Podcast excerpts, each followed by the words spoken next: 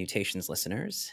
So, I have a great episode for you today with Henry Andrews that uh, I'll be playing for you in a moment, but uh, I wanted to do a proper introduction for this episode, um, mainly because of the context around it. Uh, basically, Henry and myself uh, have had a wonderful conversation about what he calls hella metamodernism.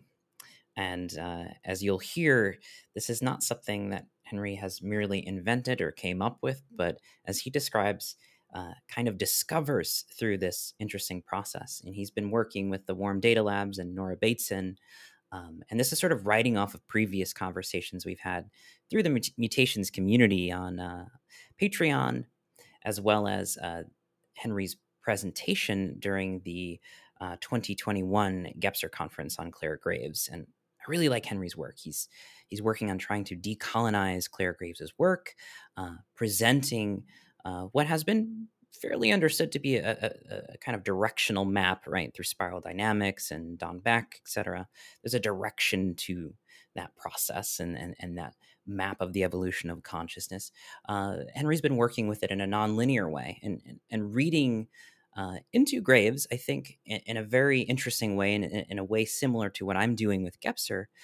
um, perhaps the nonlinearities that are present in, in Graves's original work, uh, more present than they've been uh, articulated by other theorists. So, really appreciate Henry for uh, for all of this kind of work. But um, Hella Metamodernism came up in this context of uh, discussing this tension that Joe Lightfoot has brought up between uh, what you would call the systems poets and uh, in Joe Lightfoot's liminal web mapping of all of these different communities and podcast hosters and uh, sort of community organizers, uh, the liminal web puts me somewhere around systems poets, whatever that might mean, thinking about systems and complex systems, but perhaps with a poetic element to their work. Uh, Nora Bateson somewhere up there, and meta theorists are another sort of concentration. And while this is a sort of playful demarcation between these different kind of centers of gravity in our communities, uh, it's also very helpful to think about in the sense that uh, there are different emphases uh, uh in our community. Those who are really gravitating towards meta theory, uh, very intellectual and uh, very systemic approaches to talking about social transformation and understanding it. And then there are those of us who are perhaps a little bit less um, trusting of such meta disciplines to to exhaustively describe what's going on that there's something else that's needing to be integrated or um, rendered into in, in, into a kind of relationship, an active relationship with. So, uh, what does this mean? Well, example, Nora Bateson's Warm Data Labs, uh, or the recent article that Henry and I talk about, uh, where Nora Bateson is talking about aphanopoiesis, uh, the way in which these invisible forces coalesce towards vitality, right? We can't totally map those out. We can't exhaustively map those out. Um, but those processes are nonetheless at work in and with and through us. We are in relationship with them. These contexts, which contextualize us, which allow us to produce perhaps innovations of thought and, and new culture, which allow an ecosystem to be what it is and do what it does. So, how do we incorporate, in some sense, the invisible and render it visible without our maps becoming totalizing? And without that well worn phrase, the map is not the territory. Can it be possible that uh, meta theory can approximate art and poetry, and vice versa? Because, like Henry, I find myself kind of in between those two. So, what would a meta theoretical approach or a meta modern approach towards uh, uh, the sort of poetic and artistic and experiential and perhaps even participatory um, recognition uh, what would that look like? So we explore that. And I bring all this up not to just repeat what the conversation goes into. I think you'll very much enjoy it, but actually to bring up some context that happened around the publication of this episode. Um, a discussion just last night uh, on the Stoa of Peter Limberg, uh, Tyson Yunkaporta, Daniel Schmachtenberger, uh, I think Jordan Hall, um, and uh, Jake Ruiz. Oh, and Jim Rutt uh, on their recent video. Uh, uh, say, I think it's about 20 minutes long. It's a film, uh, mostly developed by by by Jake, which which is kind of an introduction to Game B, and it's playing with the kind of pixelated aesthetic and and it, it's an artistic rendition or expression of all these principles that game b is talking about.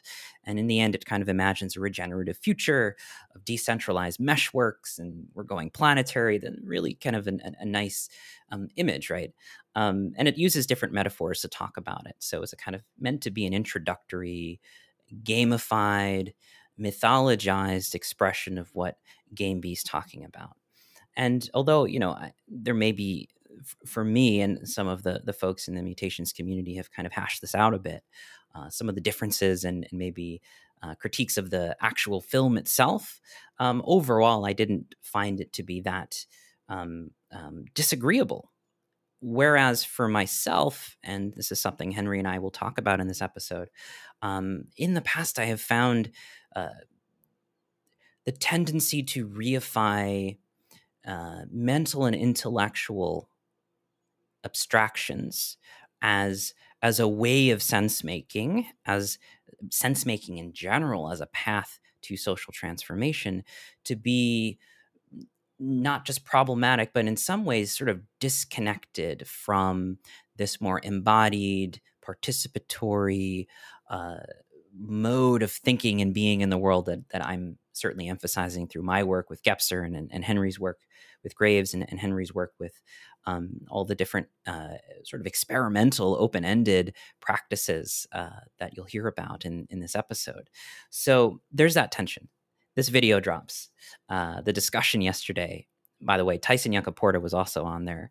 Um, and I want to bring this up because Tyson uh, just playfully brings up a very important point about the video that you know perhaps this is in the context of white um, tech centered um, more secular oriented uh, westerners uh, this video is appropriate for them to be framing things this way.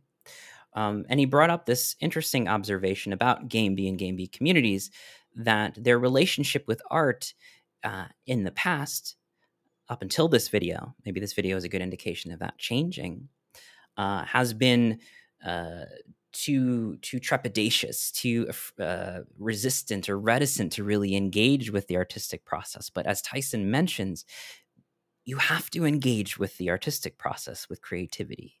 There's a liminal space in which something emerges in that in that creative participation. That, as Marshall McLuhan understood, uh, is the is the way in which societies discover and rediscover themselves. And even in the video, um, the Stoa talk, uh, as, Tyson was mentioning, that there, has been this reticence to engage with art and creativity and perhaps aesthetics as anything more than a kind of um, instrumentality to promote a particular worldview or, or um, a general body of, uh, of, of uh, analysis or systems of thought. Uh, even with this video moving into the artistic, the discourse around it from Hall and Schmachtenberger, et cetera. Again, I have no personal necessarily personal gripes, uh, but but what seems to have been missing was a was a recognition of art as a co-constituting mode of engaging with the real, of engaging with what is emerging, perhaps even more so than the analytical and the sense making in in that sense of sort of organizing how things are working right and getting a, an assessment of it standing apart and understanding all the moving pieces um, this is a very kind of modern move right? Uh, but to get into it to get into the thick of it right to involve ourselves in that process is really what art is asking us to do and I think folks like Jean Gebser um, kind of stand out as a bit of an anomaly in this sense of being macro historical, a macro historical thinker who nevertheless is quietly again and again affirming that you do have to step into that liminal space uh, for something to emerge, for uh, a, a genuine initiation, as Tyson mentioned. You know, the the video, the art video is called "Initiation into Game B." For a genuine initiation to occur, there has to be some kind of risk involved. And as long as we think we can take sense making with us into this liminality between, you know, as as um, here's here's my kind of um, bold statement. Um, as Stein talks about the time between worlds, right? If we're stepping into that realm, sense making is not the tool that that will bridge the gap between the known and the unknown and what's emerging. Something else more felt, something else more experiential has to be a co constitutive of this process. Um, and so that's that's sort of my in a nutshell my, my issue with uh, the the the discussion around this video this this work of art or an attempt of a, a, work of art is it propaganda or is it art that was brought up as well but um, that creativity and art itself are co-partners in the shaping of our reality of our world of the world that is to come and that is latent in us in terms of this transformation of culture and consciousness and this crisis that we're in, that we have to get involved in it somehow. And that art is typically the place where that occurs.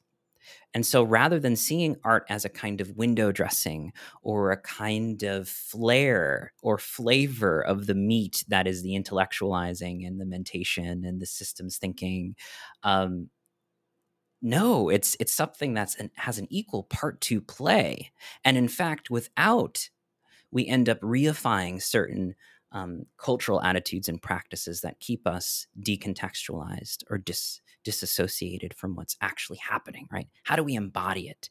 We have to embody it, and perhaps as the the, the biggest critique I've, I have, and perhaps share with uh, Henry of, of, of, the Game B folks. Not so much this vision of a regenerative future, um, uh, but but the the way in which we we learn to become that that awkward place of tension of becoming regenerative that awkward place of tension of, of uh, andreas weber calls it the decolonizing of the west.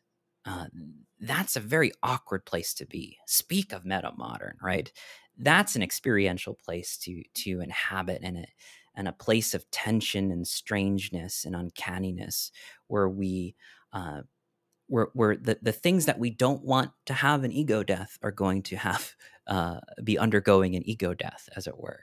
Um, and by that i mean again sense making etc um, so can we really step into the liminal in that sense in that way? Um, can practices like what Henry talks about with hella become embodied participatory bridges that are open ended, right? That are processual and co informed by the participants, where the map and the territory are this sort of swirling, co informing relationality that uh, don't paint the whole picture, but actually have the whole picture withdrawn a little bit, right? They talk about an object oriented ontology, things are a little shy, right? Reality never exhaustively reveals itself. Uh, perhaps not even the mechanisms of social transformation and change, right? Of our own consciousness mutations. Um, that there's always something that a, that's a little bit hidden, and that we do have to stick a foot out into the dark and take that step and not really be sure where we're going in order to get anywhere, right? In order to make any kind of movement. Um, I hope all of this is making sense. Um, the, the, the primary, I think, muse for this episode is Aphanopoiesis from Nora Bateson, and I'm hoping to have Nora on this year to talk about that article. Um, and, and, and really kind of uh, what I'm sensing here with with Henry's work and uh, with the book project that I'm working on presently is is not shying away uh, from this sort of strange hybridization of systems poet meta theorist, but actually leaning into that to allow our systems uh, and, and our, our conceptualizations, to allow our thinking to be informed by our poetics, by our aliveness, by our participation, and not the other way around necessarily. Um, that sounds very interesting to me. And I think this is where we begin to get a sense of again, Henry's work with Clare Graves, uh, and the ways of knowing. Uh, my own work with Gebser and these these um, senseful enactments of the different structures. Gebser's word is senseful, or sensefully aware is how he describes going meta, right? Going integral. Uh, nothing to do necessarily with uh, kind of big picture of the big pictures, but something that undercuts or moves adjacent to or is sidereal to any of those approaches. And those approaches would be better informed by uh, this kind of liminal um, going meta or going integral, uh, however we would like to call it. So, anyway, all of that is swirling in my head and in my heart. And uh, I hope that you enjoy this episode with Henry. I certainly did. And I hope this is also an invitation if you're listening to this uh, and you're in the GameB community and you're in the meta modern spaces to to talk more about this because I do think this is an important conversation. And to the degree that we can catch ourselves in these new countercultural spaces, um, to the degree that we can catch ourselves uh, reifying certain patterns and structures of thinking becoming decontextualized again and again. Um, having these broad visions that are kind of saying the right words but but are lacking this um, turn towards embodiment and meta linking in terms of okay well this community is doing this fragment of what we're talking about and this community is doing another fragment. How do we assist those? How do we how do we relate them to each other right? Um, that is a form of embodiment that I feel is very often missing in the these countercultural spaces, which tend to be very heady and systems thinking oriented and intellectual oriented, um, but require something as simple as just acknowledging that art is entangled in the kinds of thinking that they're imagining it may only be window dressing of, right? Or uh, a nice um, uh, uh, a nice little piece of leaf placed on the top of the meat, right? Um, art is not that. Art is far more entangled in thinking and thinking far more entangled in art. And there's plenty of writers who talk about this from Leonard Shlain to Gebser to William Irwin Thompson to um, Marshall McLuhan, right? Uh, so I'd like to see more of that. And I would like to see a matured space that is really leaning into this mediational place between art and uh, not just science, but thinking, philosophy, etc. Um, and the traditions that are doing that. So here's to that, and uh, here's to hopefully you enjoying this conversation with Henry Henry Andrews on hella meta modernism and different paths to going meta. So thank you very much for listening, and I will hopefully be with you again next Wednesday for another episode.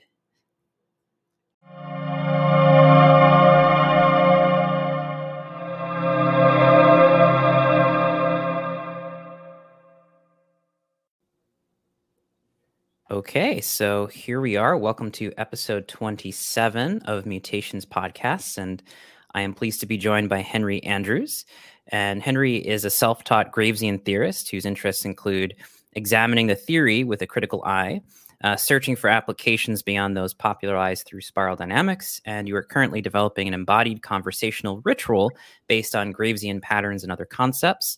Um, this present uh, just in terms of us talking to, to, together today we wanted to kind of begin with something you're developing right now called hella metamodernism. And so you've also been very involved in the metamodern circles and discussion spaces. So uh, why don't we kind of segue into what exactly hella metamodernism is? And and maybe you can give the listeners a sense of how that's related to nordic metamodernism and all the other metamodernisms that are floating around. Indeed. Indeed. All right. Yeah thank you and thanks for having me here. So yeah, um, hella metamodernism. Uh, it started as a joke um, when I was, uh, you know, there had been this hella meta meme joke that was from an art project that had nothing to do with all of this, actually, that I, I did with some friends a while back. Um, but since it fit with meta modernism and meta memes, I joked about hella meta meme a couple of times. Um, and then I made this. I was talking with someone about hella about metamodernism, and I just impulsively made this. Hella metamodernism is the California school of metamodernism. Um, for anyone who doesn't know, there's the thing about Californians saying hella a lot. because uh, it's just hella meta modernism. It's got a great ring to it, and it it it it sounded funny. And then I started ty- typing up some comments of like, oh, it does this and it does this, and then I was like, oh wait, this is a thing. Uh, okay, I guess I should like actually develop this because it actually feels like a real thing. Um, so yeah, uh, I I'm keeping the name Hella Meta Modernism because it's difficult to say with a straight face, uh, and I really like that. I think that we all get a little too caught up in our own seriousness a lot of the time. Uh, so something that that you know makes us smile to even talk about it is uh, is is pretty amusing to me.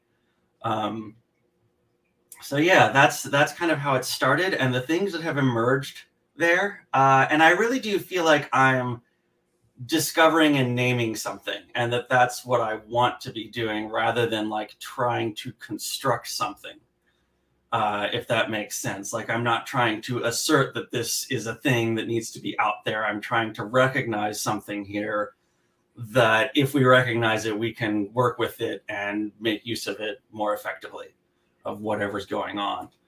Um, so yeah i mean the key thing here is that you know the the Nordic school is like the political and developmental school of metamodernism with Hanzi Freinacht, and then the Dutch school is the is the um, you know using these terms Brent Cooper I think came up with uh, is is is using these uh, uh, is is doing the cultural and artistic and architecture sort of description of what's going on, and they were very much about what's emerging in arts and culture. So so they're very descriptive, and the the Nordic school is more activist and prescriptive. So I'm kind of trying to split the difference a little bit, and the core concept is experiential. Like this this view I want to take is about experience. It's about experiencing things with others and the power of shared experience. Um, so that uh, is is focusing on something a little more active and animate than just observing the what other what what's coming out of the the art and culture and architecture um, but it's a little less of a push than political activism and trying to create a new politics uh, instead i i really want to tap into what are we experiencing in this time in this cultural moment that we're we're going through right now uh, how can we experience things together in a way that takes us to a better place culturally and and and personally. Uh, and then there are various things that kind of fall from that, and various things that I'm kind of relying on, like Nora Bateson's Aphanopoiesis, um, uh, that are related to that. But fundamentally, I want it to be the experiential school of metamodernism. Yeah, I was going to ask, uh, uh what makes it the California school? Is, is it merely based on location in terms of where you're located and kind of tuning in into the conversation from, or are there something uniquely Californian perhaps about about hella metamodernism? I mean, there's there's partially it's because yeah, I'm in San Francisco and and and that's kind of where the hella meta joke came from in the first place. Um, so that's partial, and and the fact that we call these things the Nordic and Dutch schools. Um, based on where the people who who put them out are. Uh, so it's it's partially that. It's also relevant in the sense that it draws a lot on um, the local San Francisco Bay Area um, interactive and immersive art scene. Uh, there's really been an experiential art underground, I guess, uh, here for the last several decades. Um, it's something that I've been very involved in for the last, I guess, seven years now, six or seven years. Mm-hmm um, and and that is a thing that is another major major influence on how I am looking at this. Like the fact that that has been the emerging art form here. Um, you know, where that's that's been kind of where I feel the the cultural energy here in the Bay Area. Uh, I think that it is a meta modern art form, or or at least it can be. Um, uh, you know, a lot of it is about creating these actual, you know, deep and in some sense sincere shared experiences, but often through a lot of ironic um, surface in terms of how we're playing with things and like what the what the story setup is or what the characters are like. Like a, a lot of that draws on on language of irony and not taking ourselves too seriously, and yet it is also sincere, and you get into that sincere irony aspect of of metamodernism. So, so yeah, um, uh, I yeah, that's kind of the the other thing that really grounds it in California. Um, yeah, and my friend wrote a, wrote a book on that. Can I can I shamelessly promote? Oh, absolutely, yeah. um, so this is Caveat Magister's. Whoops, it's all mirrored. Um, Turn your life into art. Lessons in psychomagic from the San Francisco Underground. Uh, I'm quoted in it. I show up in the background of another story, so there's there's some self promotion there. Um, but it it um, it's it's the easiest way to kind of get a handle of what I mean by all of that. Um, Are there uh, maybe some some illustrations or examples either from that book or or concrete examples you might want to to share to sort of illustrate this this sort of California feeling that sort of you're you're describing but also prescribing. I, I really like this sort of straddling between the sort of system poet and meta theory approach as you're yeah. saying like descriptive nordic uh de- yeah descriptive nordic school or um what do you call it uh, dutch school and then um and, and vice versa. So like it's kind of in between there, but I think some kind of illustration or example would be very interesting yeah. Yeah, so I have mostly worked as part of a group called the Mystic Midway, uh, led by Scott Levkoff, and behind the scenes, and also performer Marty Kaplan. Um, uh, there's actually a video of of them giving a talk at UX Week 2016 that you can find on Vimeo. Um, we can put a link somewhere uh, for that, that, that talks about how this all works and, and shows some slides uh, because we ended up doing the opening night party for that conference. Uh, and it went, went really well. So what happens in the Mystic Midway in a Mystic Midway event is there's some space uh, and it's been everything from like part of a larger event like the Edwardian Ball that happens here every year, you know, before COVID. Um, where there's a lot of different art and other things going on, a lot of people wandering around in costumes. Uh, or sometimes we do it as more of a standalone thing. When we did that for the UX Week conference, it was in a um, food truck food court uh, over, over, over near near kind of one of the cultural bar district areas, uh, and we we had just set up in there, and we kind of take that over in the evening. And what happens is there'll be a bunch of characters wandering around this space. Um, and the characters will, and you'll interact with the characters. They'll ask you to do different things, and they'll offer you something called story currency. So it's we've usually printed up something that looks it's recognizably currency, but it's also recognizably not real currency. Um, the Edwardian ball one is very elaborate, and then we had one when we were doing the food court. It was more of a like really brightly colored video game look. Um, so people even if we haven't explained it to them, people understand money as a script. Like they know that they're supposed to want to get the money. So if you if you just if you're a character and you hold up money, they want to know how to get it. Like you don't have to explain to them that. So then you ask them for like some little bit of a story or something to do. So we have whimsical, magical, and terrible characters. And whimsical characters will ask you to like do a make up a dance on the spot. Um, a magical character might ask you about what was the last time you felt magic in nature for example. Um, and then a terrible character, and I usually play one of these, might ask you about a failure um, or a fear. Actually, this is this is the hat of the goblin who rewards failure. It's a failure of a hat because um, I stood up in the green room, which was a school bus, and smushed it against the ceiling, and decided it fit the character. So you just get asked something like about a failure, and depending on like the um, depending on the um, what kind of audience it is, we'll we might make that a very light question, like give me one word about your failure, so people aren't like, oh my god, what are you asking me for? You know, on the other hand, if we're doing this at Burning Man, we'll go like all in because people are there to have deep, crazy experiences. So you know, we'll we'll just ask that open ended and see where it goes. And it's amazing because people will tell you things. People are waiting for this chance to say something more significant um, to share more of themselves. And something that's really important and really ties into other aspects of Hella Meta Modernism is you'll have people going through together and they're interacting with the characters side by side, so they witness each other. Um, and Scott talks about this in that that presentation that I, I mentioned. So they'll they'll witness each other and they'll they'll experience what each other have to share. Um, and that can be a really powerful thing. I mean, I've had even in a corporate gig, I've had people come back when I was playing Mr. Nobody who eats fears, and he's got a big skull, like it's literally a huge plastic skull. It's got a hinged jaw, so you can make it eat fears.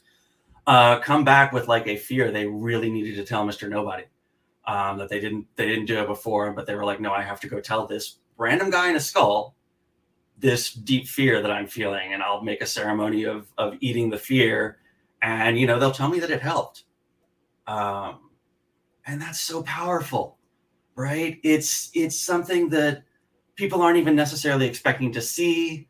Um, like I said, this this can happen even in a corporate gig where again that would be one where we're not trying to dive super deep because we don't want to freak people out with their coworkers. you know, usually we'll ask the whole. There'll be like a team that comes through, and we'll just anyone on the team can answer the question. Everybody doesn't have to answer the question. You know, so there's a lot of like making sure that this is a consensual play, and if someone doesn't want to play, they don't have to play because if you have to play, it's not play. Um, so so yeah, these this is the kind of experience that this this this prompt, this inquiry, this permission allows to happen. And and the last point I'll make on this before pausing, like it's really important, and I've seen this through several different things, um, uh, not just the the Mystic Midway.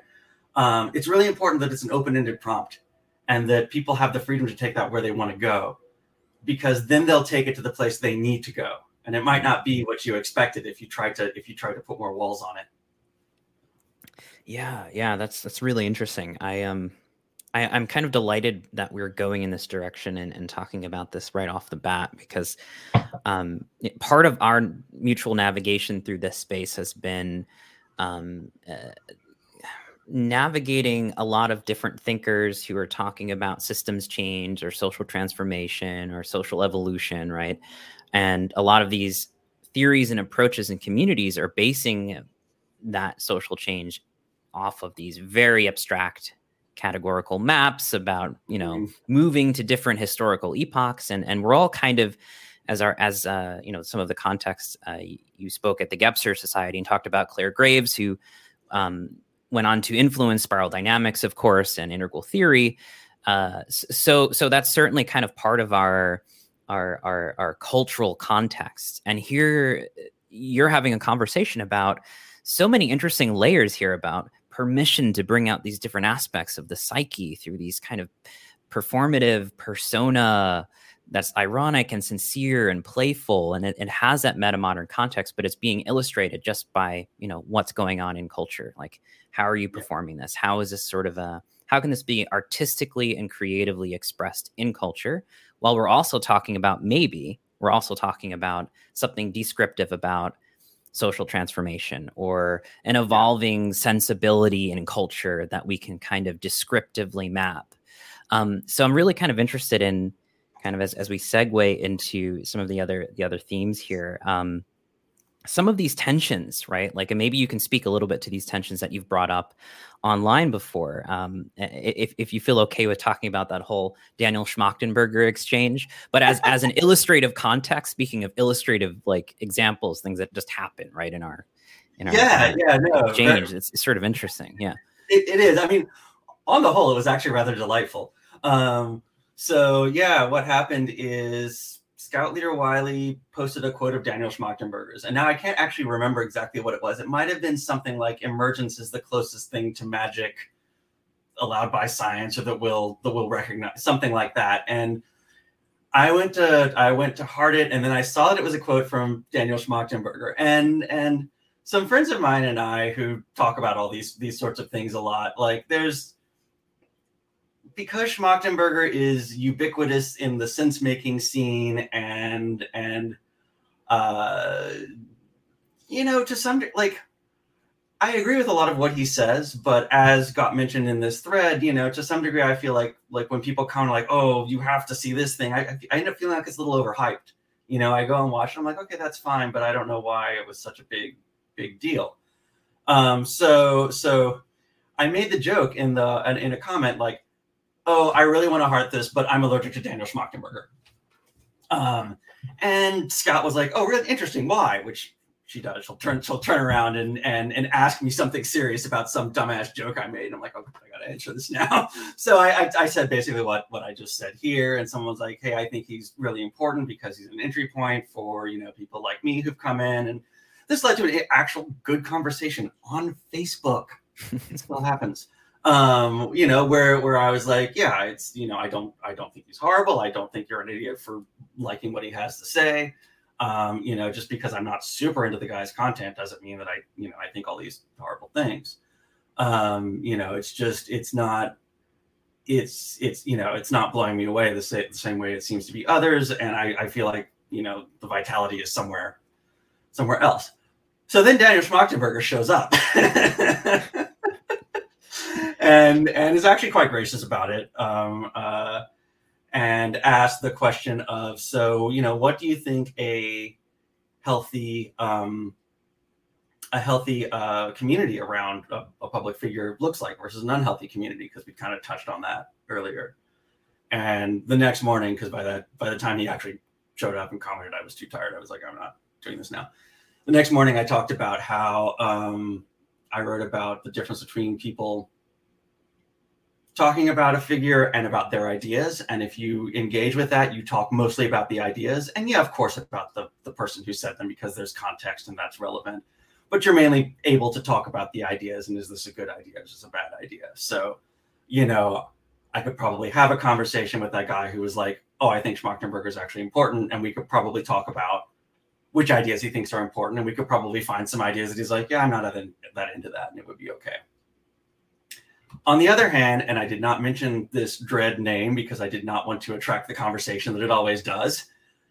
If you talk to many people about Jordan Peterson, you are only really allowed to talk about whether Jordan Peterson is a great man or not. I mean, everything folds back into the question of of like, well, but why are you you hate him because you're this and he's that, and like you can't you can't get away from that vortex of of of obsession, right? Mm-hmm. so, um, and it's it's it becomes a very dissociated online fight, and yeah. So this might have wandered a bit far away from from where you wanted to go with that, but um, that's kind of like kind of where it ended up as this actual positive exchange. And Daniel thanked me for that answer of um, you know said it said it was useful uh, around that you know question of of of health there so yeah like i i don't you know i do feel that there's something interesting in why a lot of people find schmachtenberger compelling versus others of us don't um yeah yeah that's the that's kind of what i'm trying to um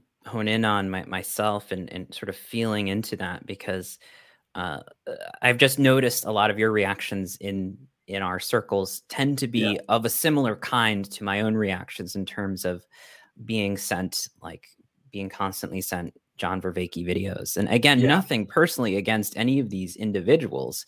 Hmm. Um, uh, they mostly I, have interesting ideas. Yeah. yeah. Uh, but, but just the kind of hype that, that seems to constellate or, or surround or, or, the aura of hype that seems to surround these yeah. individuals. And then why, like, that's one thing. And then the other layer is kind of our own sort of dissonance with that. Like, mm-hmm. Not my cup of tea. Well, why isn't it our cup of tea? You know, yeah. and maybe we have different reasons for that, but I kind of was looking forward to just exploring that with you in terms of like, is it, is it, um, now like what I threw in, in, in my notes to you was, is this, is it because of this sort of overemphasis on like game theory and tech yeah. discussions and tech solutions and and sense making kind of as a re- reified sort of narrative or construction right? Right? Is there a kind of fetishization of of a, a particular style of thinking that just rubs us the wrong way? Because maybe you and I are more on the kind of artistic, creative, um, um, you know, what's going on sort of spontaneously in culture rather than kind of here's a a way or a style of thinking that we can apply to culture to make sense of yeah. it, right? Like uh, there's something in here that I think is is important to kind of tease out. There is. Yeah, yeah. And you know, and it's interesting because I, I don't remember if this has ever actually come up before, but my actual professional background is as a software engineer. So you know, you, you know, I have a 20 plus year career in software. Okay, yeah, I, I, don't think that's come up before in, in our yeah, context so of conversation. I mean, that, so that, that, was my degree. I moved out to to Silicon Valley in 1997 during the first dot com era, and I mean, I'm kind of trying to run away from that career, having kind of burnt myself out on tech. Um, uh, but um, but no, that's actually my background. So, you know, on the one hand, you'd think that I'd be all into this tech-centered conversation, but actually, I'm I'm kind of burnt out on that, um, which is why I kind of ran off and joined the Mystic Midway when I had the opportunity to do so. Um, so so yeah, yeah, there's a there's a lot there, and I think I think it it does get into the the sense making aspect. Um, I mean, I, I have at this point kind of an impulse of just stop making sense, like stop trying to make sense. The world doesn't actually make sense. We should just deal with that, like engage with it. Um, so kind of the more people try to to get control over what's going on in the world by through this this this concept of sense making and like convince themselves that they understand what's going on in the world like the more i have a bit of a reaction against where i'm like oh, okay i i don't think that's how that how things really work anymore um, right i mean we have been through if we want to talk about the historical sweep we've been through the enlightenment and the age of reason and rational empiricism and I was on Twitter the other day, which I don't usually do, but have been convinced to check on every once in a while recently. Um, and uh, someone had a tweet of what does believe in what does believe science believe in science even mean and, and i replied something like it, it, it means that the age of rational discourse as our central way of doing things is over. Because like believe in science. This doesn't even make any damn sense right? It's like we have reached the point where science is this talisman that we like wave at things to make them go away. Um, and people just pick the science that that they want so you know in the face of something like that when we have people being like okay what if we sense make harder this will all make sense you know i'm just kind of like i don't actually think so. Um, I think that uh, I think that if if we're not if we're not engaging with the fact that a lot of this complexity doesn't make sense, I think if we're if we're not engaging with the fact that there's a lot of emotional intuitive stuff that I mean, yes, I'm sure sense making is not purely analytical mental. Someone's going to point me to something where Schmachtenberger talks about embodiment because I believe he does at times. So let me just acknowledge that. Sure. Right yeah but the overall frame just feels so rational analytical to me and i just I, I, just have a rebellion against that internally yeah yeah yeah that, that's what i kind of wanted to hit on um, with with uh, something we i think we mutually align on so so yeah i mean that's sort of the general question are these are these circles and the framing is it is it too analytical is it too intellectual and what would that mean I know there's a lot of discussion about going meta or meta thinking or metacognition, which often seems to imply like a, a system of systems, right? Yeah. I mean, that, that's sort of the go to let's organize all the different aspects of, uh, of sense making into this sort of meta system to help us navigate the meta crisis, right? So there's yeah. this kind of categorizing of category categories to help like transition through these times, right? Like let's meta harder. And there's yeah. that one line, I think I mentioned this to us uh, in, in a previous like mutations call or something, but it's that Tim Morton line, anything you can do, I can do meta has been the kind of MO of modernity, actually, to kind of go more abstract, right? To to to um, to enwrap everything in more conceptualization in order to understand it better, right? Like yeah. sort of a hall of mirrors process. So, so that's the kind of sense I get. On the one hand, like I sympathize, and I, I know, as you're saying, they talk about embodiment and different sort of mm-hmm. modes of sense making. I, I, hear them talk about it. Vervaeke's talking about a kind of cogsci interpretation yeah. of using psychedelics and altered states. like, in there.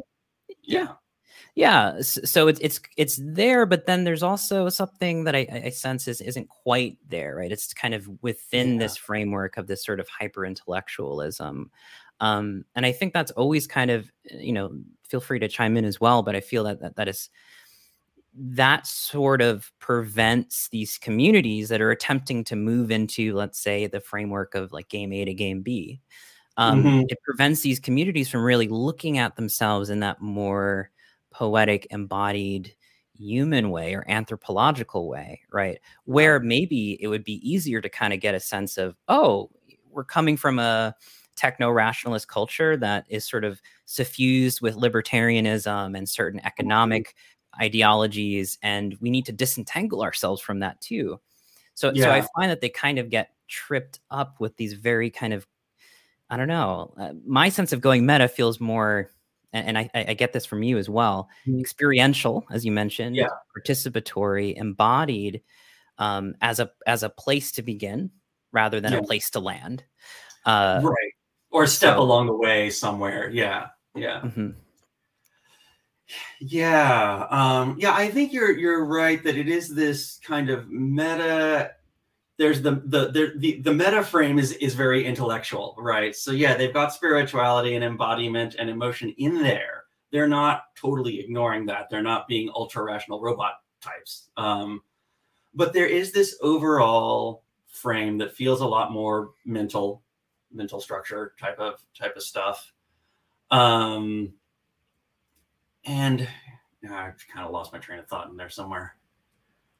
Um, oh yeah, I mean, just in terms of all of the meta things, it's it's it's funny. After I think it was Brandon Norgaard's call that he had about like what is integral and all of, what is all of these things together. I can't remember if you were on that call. I think yeah, yeah, were. I was. Yeah, and I remember writing down some notes, um, you know, about that uh, about things and like writing down you know people talked about meta context and meta you know a lot of meta things and i wrote down mega context and i decided what this meant was like instead of the instead of trying to construct this overarching like like you know ken wilber integral map of like we're going to put all the developmental theories or anything that's vaguely similar to a developmental theory on one big chart and linearize it and like correlate them across. Like instead of doing that where you're like trying to create this meta superstructure, like just engage with all of whatever's going on in one giant scope. That would be the mega scope. I mm-hmm. haven't done it with this mega con- context idea. It just it just I wrote it down. I was like, okay, I guess that's a thing. Um, and and it felt it felt better to me to think of it as like, okay, yeah, all of these things are here, and and we don't want to try to construct something over them because you get what we've talked about before, which is that, you know, with Wilber's thing, he linearized both Gebser and Graves, neither of which are really putting out a totally linear system. But because Wilbur was correlating it with all these other linear systems, okay, well, we have to we have to stretch it out. We'll get rid of the cyclical stuff here. We'll get rid of the kind of nonlinear structural unfolding that's going on. And and it it it's limiting. It's limiting, and it and again, it feels like a control structure, um, mm. Uh, like a way to get a handle on things. Which obviously there's a utility in that, but again, I feel like I feel like looking for control structures in a world that's as as chaotic and confusing and in in transit liminal if we must say as, as we are right now like that just doesn't feel like the right move to me on an intuitive level. It it it feels like you're inevitably going to miss things. You're inevitably going to exclude a bunch of of important things uh, by trying to trying to fit it into something that you can you can chart. So right, and I love right. charts. I love yeah, I mean, mean, they are fun. um, and that, that's part of what attracted me to to Wilber and integral theory and and and all the rest of it initially, which which was the the kind of coherence and the fun of, of seeing how things are all kind of connected or system, systemically connected. Um, I, I, think I think for me that the kind of lesson in that is the sense that uh, these demarcations and delineations and how we order and systematize things can be a bridge to other, or yeah. it can be a wall right and, mm-hmm. or or it can be as you say like a system of control in the sense of like colonizing other you know yeah spending yeah. that rather than a bridge it's sort of a destruction of the other or subsuming of the other and and there's always that danger in working with those kinds of maps that we can't really ever get away from so this, this also leads me to um, ironically you know joe lightfoot our, our friend mm-hmm. um, mm-hmm. who wrote that the liminal web article um, yeah.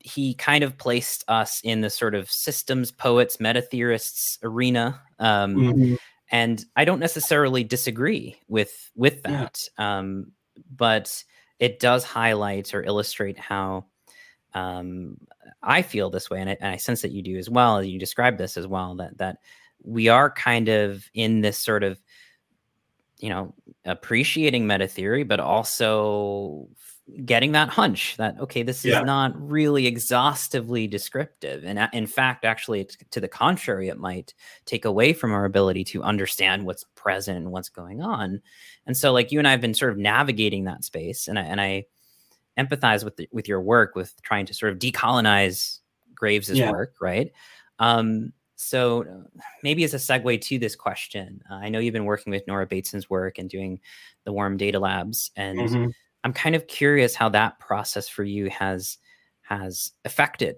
your work with Graves and in work with meta theory. You know, I mean, it's a really interesting space to kind of come in working with the meta theory and then doing the warm data labs and working with yeah. Nora's style of thinking. It really does a number on you. It, um, it, it, was it was pretty fascinating and and also something that I that I very much needed. Um, right because so I was already you know the the the diagram thing that is that I'm I'm kind of using to try to build this conversational ritual um, approach that is another side by side experiential thing. You know that had kind of that's a different way of visualizing kind of the, the cycles and patterns in graves rather than the linear progression. Um, and that had that had emerged in summer of of uh, of 2020. You know, kind of at the height of the pandemic. Um, and I've been trying to kind of work with that. And you know, about a year ago, I realized, oh, I could do this sort of conversational ritual, and working on that off and on. And then for various reasons, it's still kind of a kind of an ongoing thing to figure out. But I'd already so I'd already started, um, you know, trying to make this less linear, trying to focus on an experience and turning things into prompts. So like that's that's kind of a key point here because remember when I was talking about the Mystic Midway, like oh, it's important that these are open questions, that they're prompts. Mm-hmm. And and Scott Lefkoff, the, the the kind of visionary behind the Mystic Midway, has some other things that he's working on that are, that are prompt based. So I'd incorporated that into what I was trying to use Gravesian theory for. So I was already working on that and starting to share that a bit more. Um, and then Nora had her her stage theory is is bullshit, always has been, is colonial as hell. And I was like, whoa, all right, this is a thing. So, you know, I jumped in there and I was like, but look, I've got my cool diagram. And she's like, okay, well, that's better. But, mm, you know, and we had some good, good discussions. And fortunately, she was teaching a warm data class a couple months later. Hmm. So, mm. so my friend Naomi, uh, who first introduced me to spiral dynamics, um, and I both took the, the class, which was really great. Um, uh, and it really dovetailed with what I was already trying to do and, and really nudged me to have more faith in letting the questions be open. I was getting very bogged down into like, oh my God, how do I script this whole ritual so that people understand what they need to do and don't reject it and don't get too confused and don't take it in the wrong direction, whatever that means. Um, and then warm data, it's such an open process with just the lightest touches towards what kind of like the prompts are so wide open of like what's emerging and the con and it's all about transcontextuality but the context of things like politics and science and family and you know there's these very broad concepts. And you have the discussions with people and you might not necessarily obviously talk about these things during the process, even though they're the things you were given. But probably by the time you've you've hit the end of your little time of with with you know that group and those those contexts, then it turns out you probably did talk about that somehow. um you know but but you don't go in being like all right we have to hit this point we have, did, did we hit all three of our contexts did we you know did, did we actually did we actually have a list of what's emerging you know to take back as a report like you don't do that you you just let things flow um and it was such a human experience. I mean, Naomi and I would talk about how we just like felt more optimistic about humanity after each class, you know, because we would we would do a basically a warm data or people need people is the online version, which is what we were really doing because you know pandemic. Um, so we would do a people need people during each each class, and we would just be like, yeah, wow, this is so much more connection. This is, this is so human. Um, so that was a and and and Nora introduced the concept of a aphanopoiesis during that class and published the paper on on Medium. You know, I think it's coming out in some conference proceedings at some point, but it's on Medium right now. Like either during or right after that class. So it was right when that was coming out. Um, so all of that was very much a oh yeah, I've been I didn't know I was looking for this and it, it's very much giving me more confidence to just like okay do the prompts and see where it goes and don't try to control it so much mm-hmm, mm-hmm.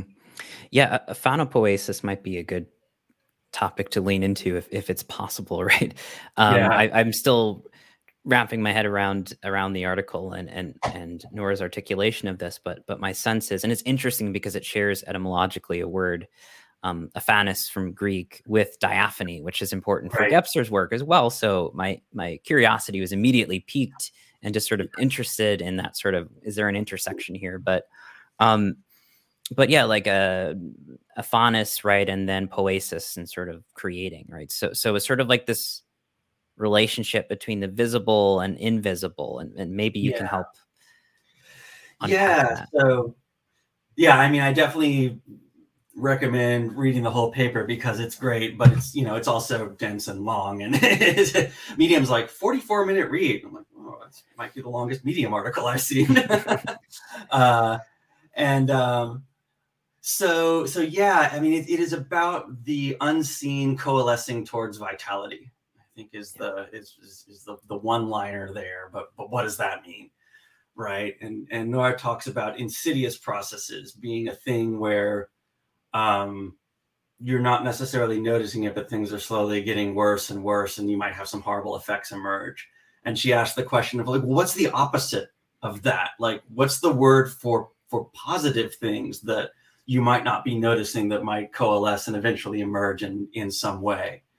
Um, and she coined aphanopoiesis for that uh, because it is that unseen creative coalescing um, process that's happening and it's not necessarily that you can't see the processes at all but it's it's you're not likely to and it's hard to come at directly mm-hmm. um and and for me it's been very interesting because i mean again i i started writing out what hella metamodernism was as a joke on a facebook post um, and then started kind of being like okay well i need to figure out what's going on i came up, up with ambiguity because ambiguity it, it, lets you preserve a lot of options. So so when you're doing things that are ambiguous, you can react to how people react to them and and keep going.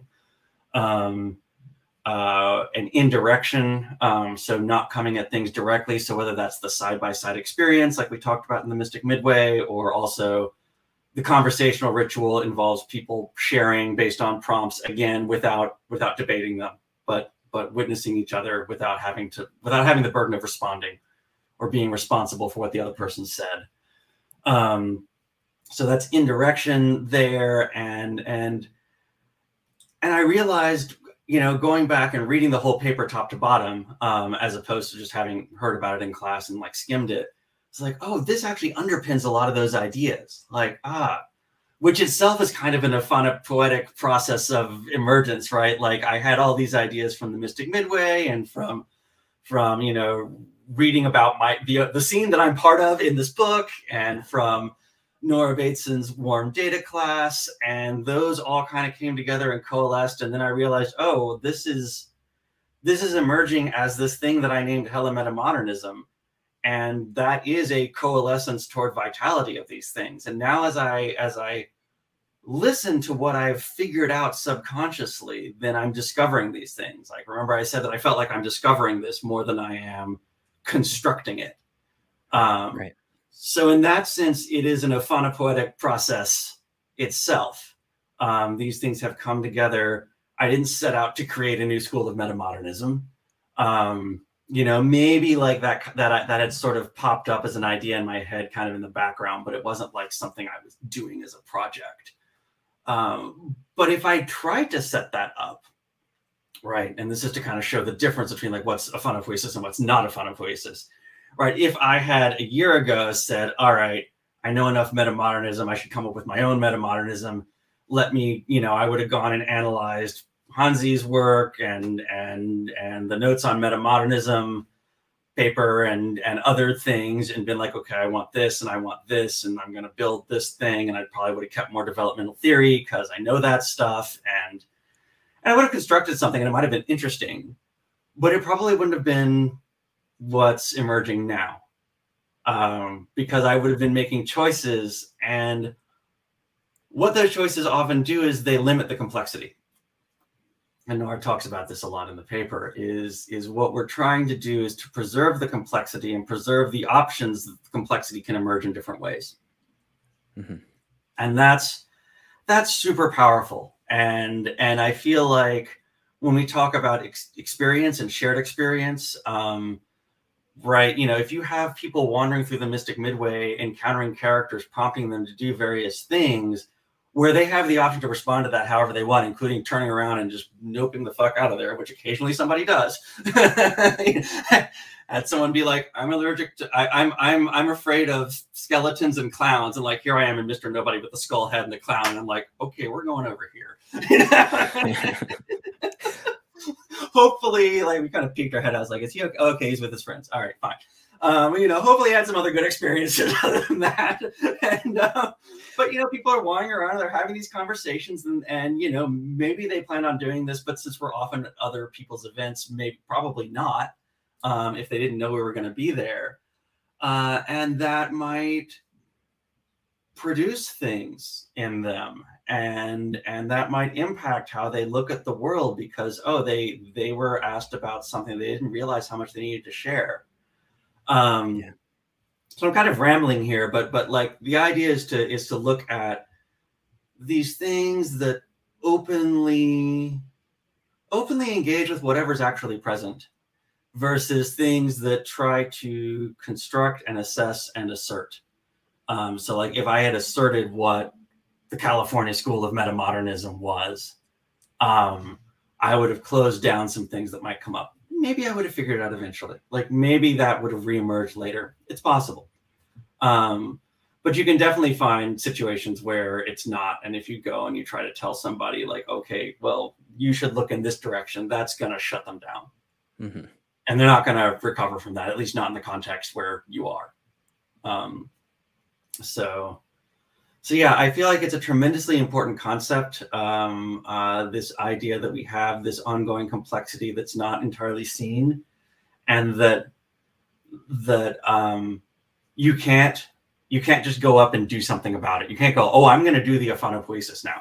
Like that, that doesn't even make any sense, right? It's it's all about you you you did a thing and it's submerged into what into the the stream of what's going on within you within society within mm-hmm. whatever living system we're talking about and maybe that's going to emerge somewhere at some point maybe not for a long time you don't know you don't try to control that yeah um, yeah yeah that's um there's a lot of interconnections with with some of the themes that I think were implicit in in Nora's work. Uh.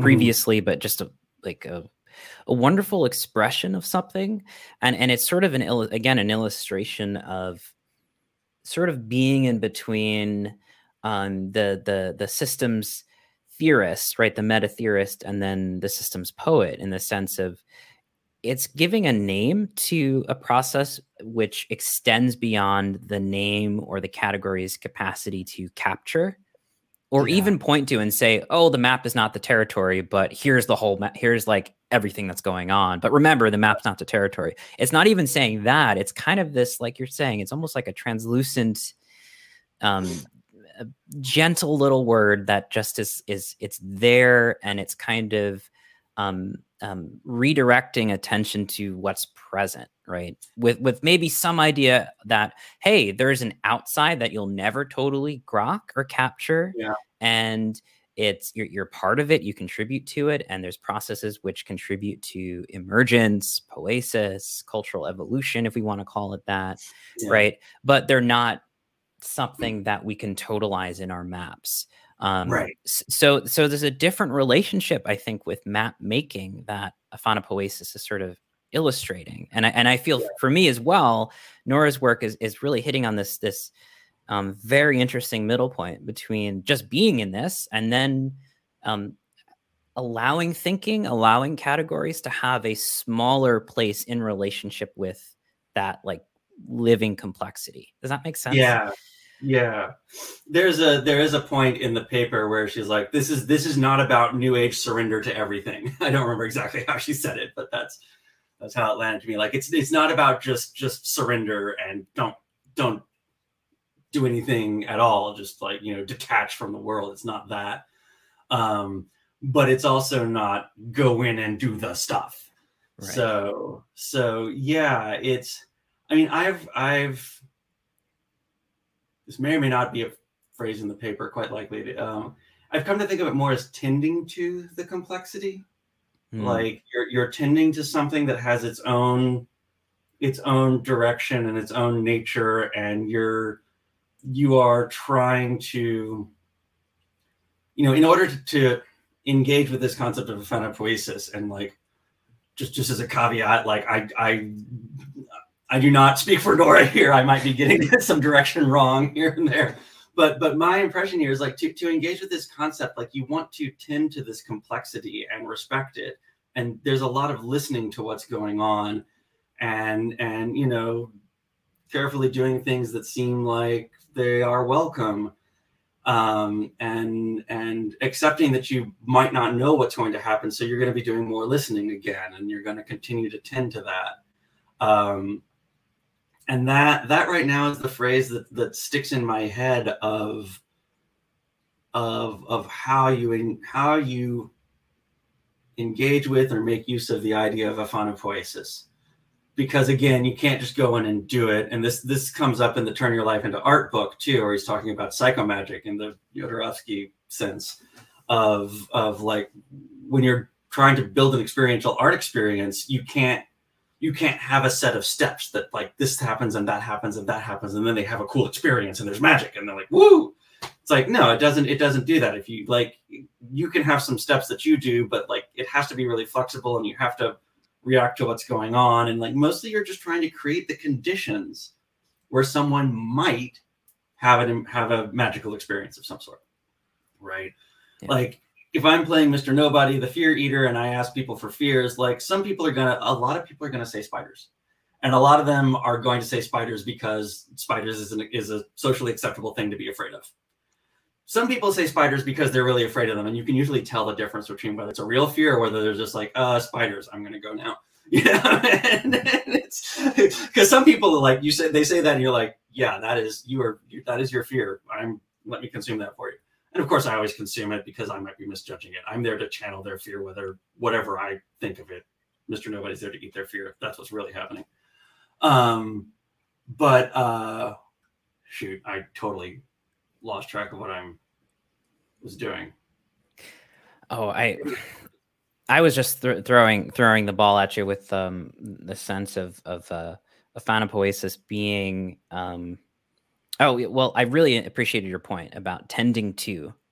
Yeah. Uh, reality con- tending to oh. complexity it was conditions of of magic right so like mm-hmm. mr nobody being there with the prompt of i'll eat your fear some people will send something pretty shallow to it and and again you know i don't want to disrespect anyone because i the human might be misinterpreting that so of course i i treat it seriously and do the yeah. do the eating ritual um but some people will hear that invitation and it will trigger something very deep in them and they will share something very important to them that they they needed to get out more than they realized and that is psychomagic and that is an experience that happened and you created the conditions for that knowing full well that it won't happen for everyone. Mm.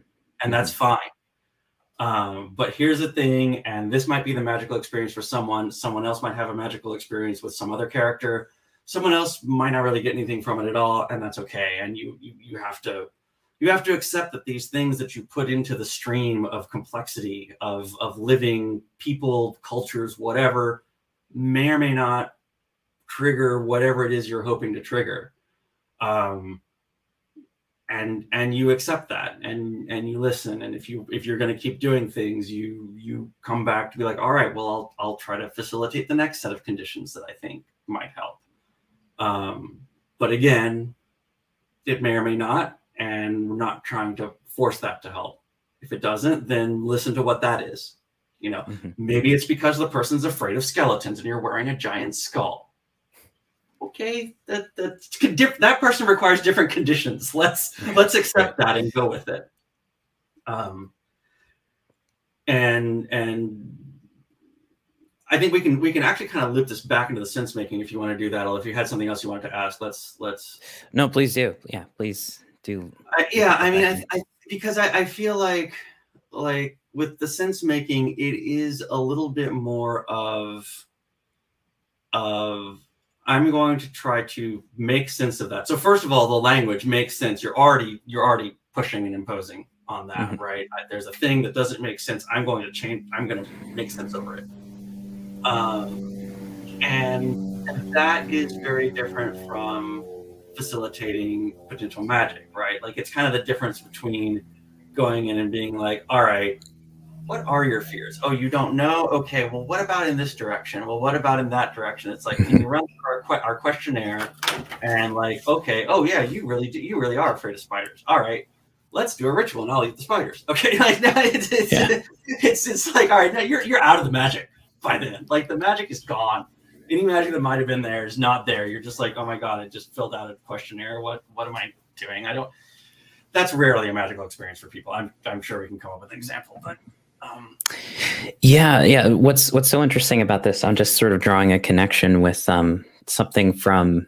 So, so part of my work right now, I'm, I'm working on the the new book, and uh, a lot of it has to do with like how do we imagine social transformation or these sort of meta constructive histories about how we're evolving, or can we rework those maps that so that they aren't really like that, but they're attempting to be more descriptive and relational yeah. with like with complexity and try to respect and as you say tend to? I really appreciate that that phrasing because it, it, there's an image of um, more of the kind of um, you know what they call um, uh, traditional ecological knowledge tech uh, sort of like indigenous practices of like land custodialship that tyson young mm-hmm. porter talks about as well that there's a tending to living things, right? So ideas become in service to aliveness rather than yeah.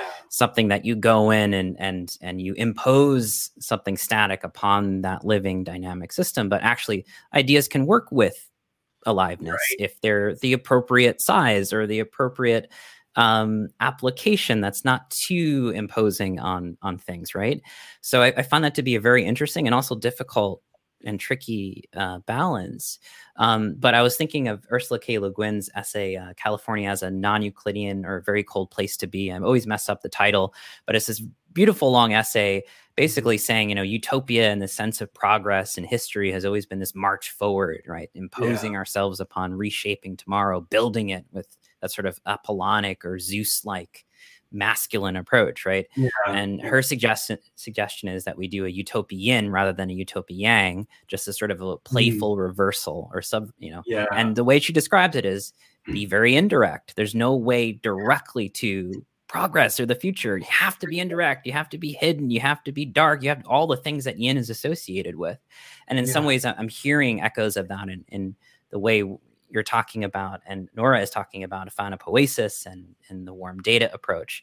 So yeah. so maybe, you know, in our kind of meandering conversation, equally perhaps yin in that sense, like there there's an indirect way we're answering that question about, you know, what are those tensions between a lot of the sense makers and meta theorists and what we're feeling into that is missing. That's not yeah. merely the kind of poetic dressing on on on the meal or the plate or you know like mm-hmm. um, the way an essay has a poem at the beginning of it you know just as a mm-hmm. kind of adornment we're not saying that. You know, there's something more integral to this approach to thinking yeah. in general and, and being in the world in general that it, that that might be kind of missing in this whole equation. So yeah, yeah, and I think I think it all comes back to to the experiential approach right? So in, instead of looking at the, an external thing where we're, we're either extracting from extracting sense from or imposing sense on right we want to experience and participate something which may or may not make sense. I mean the mystic midway is a bunch of people in magical weird costumes prompting you for stuff. Like I, i'm not sure how in an analytical way that makes sense in like the first time Scott told me about it, I was like, okay, is this really gonna work? I'll trust you because I know you've done some cool stuff. And I got it. I'm like, oh, actually, yeah, this totally works. This totally. I have no idea. And I was just, that was when I was like, all right, I gotta I gotta pay attention to what's going on here, and I have to get deeper into this. Um, uh, and and experiencing things together, right? Like in terms of affecting cultural change, I think rather than going at like I don't know, anti-racism or something. I mean, not to dismiss the importance of that is very important, but but like if you've got if you've got people butting heads against that, if you can step aside from that for a while, have an experience together that may not have anything obviously to do with race or racism or anti-racism or any of, of that sort of thing, but have some sort of significant experience together, whatever that is. Um, and I want to I want to touch a little bit on on TikTok and and what I'm thinking of as experiential memes. Um, uh, if you can have some sort of experience together, then like okay, now you've built a bit of a connection, mm-hmm. and so now you've put something into that stream where you may have insidious or aphanopoietic processes, but you put something in that's hopefully more conducive to aphanopoietic process, and maybe eventually when that person comes around and, and encounters anti-racism ideas they might think, I mean, maybe it's as simple as like, well, that last person that I kind of disagreed with about this wasn't a total asshole. So maybe I'll give it a little more thought. It could be that simple. Um, maybe it's maybe there needs to be a lot more, but but you know, finding some way to connect through experience. Um, I mean, we don't ask people's politics when they show up as guests in a Mystic Midway show. And like in San Francisco, they're probably well, we done shows somewhere. We did a big show in Vegas once, and uh, at, a, at a festival there, and and you know there were tourists who were from who knows where. So it's like, um, you know that that stuff doesn't have anything to do with whether you can have a magical experience with these mm-hmm. characters in this environment, um, and and just it gets a little bit back to if we want to look at the at the developmental theory at like Gravesian theory, it gets back to tending to those very early early stages that are so important. Um, you know, of, of basically your your your your very basic physical intuitive sense of safety and survival, and then your your fundamental cultural stories that are your shared way of looking at the world right? Those are the first. Those are essentially the first two stages in in in my view. So beige and purple in in standard spiral dynamics colors, um, and and it it it's like it's it's it's it's kind of uh you know reemphasizing and rehydrating that layer of our experience. Mm-hmm. Um, and this is how I like using developmental theory now it's more like oh, okay well here's kind of an area where we can concentrate on rather than being like are you 50% purple and 30% red and i, I don't know whatever. Uh, that's not even actually how it works. They're not they don't add up to 100% they overlap and all this stuff. So um, it's, it's actually a very complex theory. But um, yeah so it's it's like shoring up those those more those those kind of deeper intuitive subconscious levels as opposed to trying to rationally argue down your disagreement, which mm-hmm. would fit up at, at like the orange, um, you know, much more mental, modernist, rational layer. Um, and and you need those discussions too, but we're not doing great at having those discussions right now. I think that's fairly no. safe to say. Mm-hmm. Um, so clearly we, we're missing some prerequisites to even get to that part, and and I and I think that's where we need to be be focusing on. So that kind of inverts the sense making a bit and says, let's have experiences. Let's not worry about solving what's right in front of us. Let's let's go off and do some stuff. And Yeah. and see if we feel more human together after that. Um, and maybe that starts to create some space where eventually we can come back and engage with what was in front of us. Mhm. Um, but you have to create that space, right? Yeah, you do, and, and that's sort of the um, I think the challenge with so much of this work uh, that there's there's a desire to to go at directly the meta crisis, like direct applications. How do we scale the solutions, right? Um, can I map it?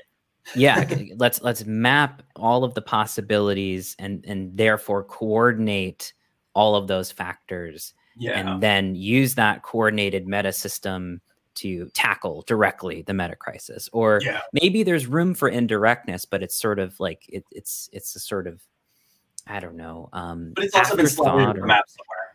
yeah yeah yeah yeah exactly It's It- subordinate to the map. It's somewhere in the map it's acknowledged there's like some some um acknowledgement toward it or like a symbolic you know um hat tip towards the Mhm. yin approaches or the indirect approaches but not as much of a direct yeah hat tip uh, for folks who are just listening you, you literally picked up the what is it the fail hat and, and That was the, the Goblin Rewards failures hat. And, yeah, the and failures hat. Sorry. I just had to. Perfect so there's a lot of that right um but but there's there's a again and you mentioned systems of control i find it interesting that there's not a a willingness to actually give up the wheel right Yeah. it's like Yeah. yeah. okay that there's a place for that in this machine of that we're designing for the future but it doesn't get to drive right like it, it gets the back seat or it gets the trunk or it gets some Right. kind of like bumper sticker but it's not going to drive things into the future um, and we're kind of i mean we're, what we're asking for it seems like um, is, is a fairly big ask which is let go of the wheel Yeah. and and let's not go down the road actually let's turn off the road for a bit Yeah. um and how do we get how do we get to the future roundabout or sideways right or like uh like we've been talking about in the mutations community like Gebser's phrase of like back leaps into the future Yeah. um, y- yeah. you know what does that look like and how does that feed in a very indirect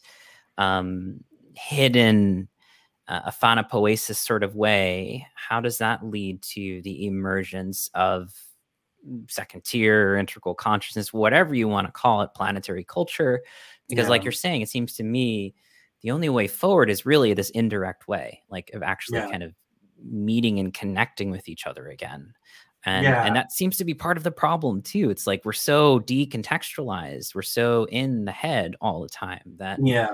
Like it's a fairly radical move to kind of just go in reverse or go sideways or just stop Yeah. um so there's something in there that's important. Yeah. And um, what was I going to say? Something in in in Benjamin. I mean, caveat caveat magister is the pen name there. Um, in, in in caveat's book. Um,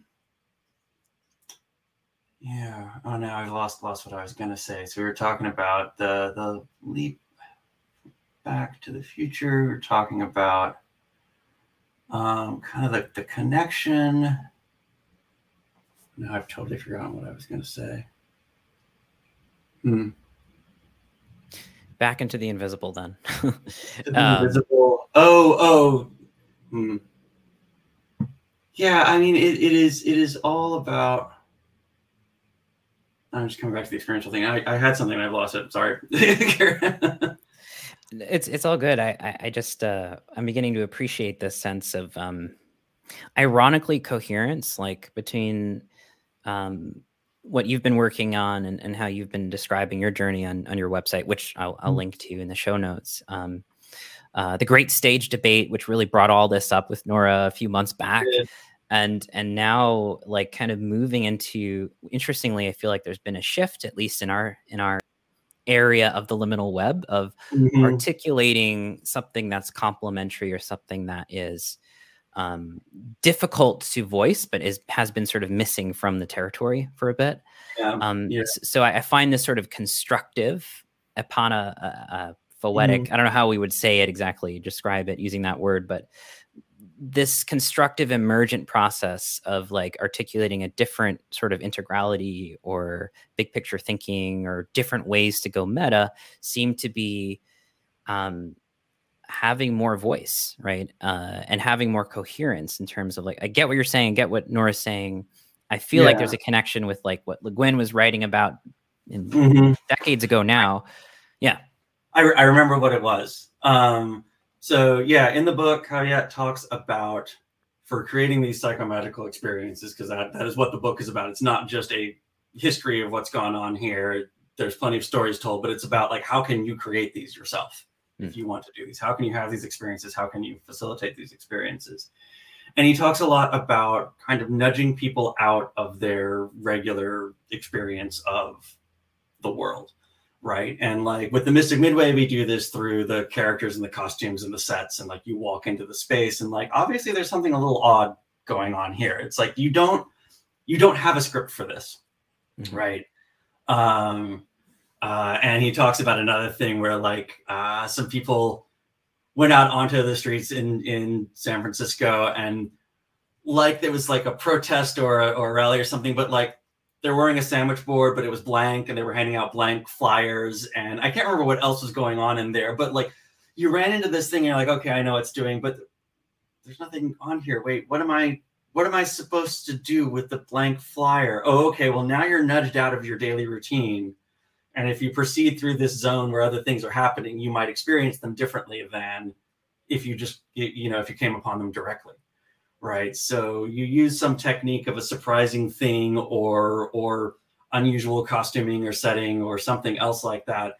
And nudging people a little bit out of where they are is a way to then prime them to maybe connect in a way that they didn't expect to connect Mhm. right? Because now they're not on they're, they're off script. They don't know what they're doing necessarily.